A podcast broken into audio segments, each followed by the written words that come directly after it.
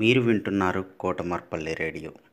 విద్యార్థుల్లో కథా నైపుణ్యాలు అలానే పద్యాల నైపుణ్యాలను పెంచడానికి కోసం మిసెస్ ఉమారాణి గారు అలానే national council for teacher scientist NCTS India Lokmark foundation ELTA Warangal urban and Kotamarpalli radio సంయుక్తంగా చేపడుతున్నటువంటి ఈ కార్యక్రమంలో మూడో తరగతి నుంచి పదవ తరగతి వరకు ఎవరైనా పాల్గొనవచ్చు.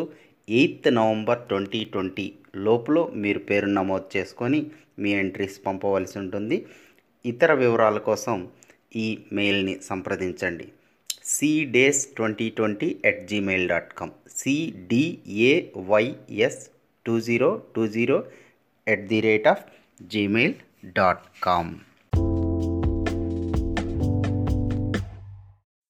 అందులో భాగంగా బి లిఖిత తొమ్మిదవ తరగతి విద్యార్థిని జెడ్పిహెచ్ఎస్ కాల్స్ రామన్నపేట తెలంగాణ నుంచి ఒక కథ వినిపిస్తున్నారు. అనగనగా ఒక రాజు. ఆ రాజు రాజ్యంలోని ముసలి వాళ్ళందరినీ చంపేయండి. వారి వల్ల మనకు ఎలాంటి ఉపయోగం లేదు అని ఆజ్ఞాపిస్తాడు. అది రాజు ఆజ్ఞ కావడంతో ఎవ్వరూ ఎదురు చెప్పరు. కానీ ఒక దయ కలిగిన అబ్బాయి ముసలి వారిని చంపేస్తే మన వెనకుండి మనల్ని నడిపించేది ఎవరు మహారాజా? అని అడుగుతారు.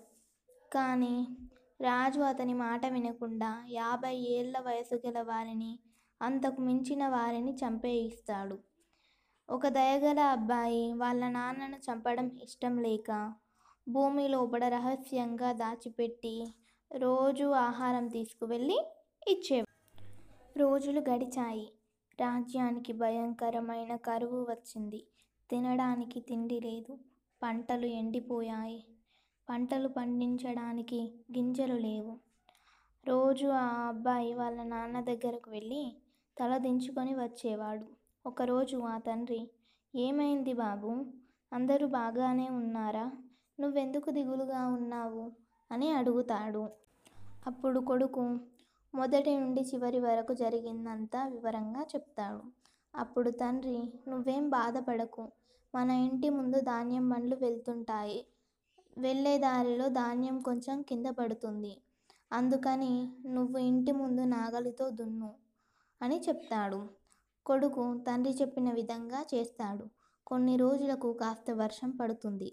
అప్పుడు ఆ కింద పడిన ధాన్యం గింజలు మొలకలెత్తుతాయి. గోధుమలు ఇంకా కొన్ని రకాల చిరుధాన్యాలు పండుతాయి. ఈ విషయం రాజ్యమంతటా తెలిసి రాజు తనని పిలిపిస్తాడు. అప్పుడు ఆ అబ్బాయి అక్కడికి వెళ్తాడు. రాజు నీ దగ్గర ఎన్ని ఇంత ధాన్యం ఇలా పండింది? అని అడుగుతాడు. అప్పుడు ఆ బాబు జరిగిందంతా చెప్పి మా నాన్నను నేను చంపలేదు అని కూడా చెప్తాడు. దాంతో రాజు తన తప్పును తెలుసుకొని పెద్దవాళ్ళు అనుభవంతో చెప్తారు కాబట్టి పెద్దవాళ్ళు కూడా అవసరమే. తెలివితేటలే కాదు అనుభవం కూడా చాలా ముఖ్యమైనదని తెలుసుకుంటాడు.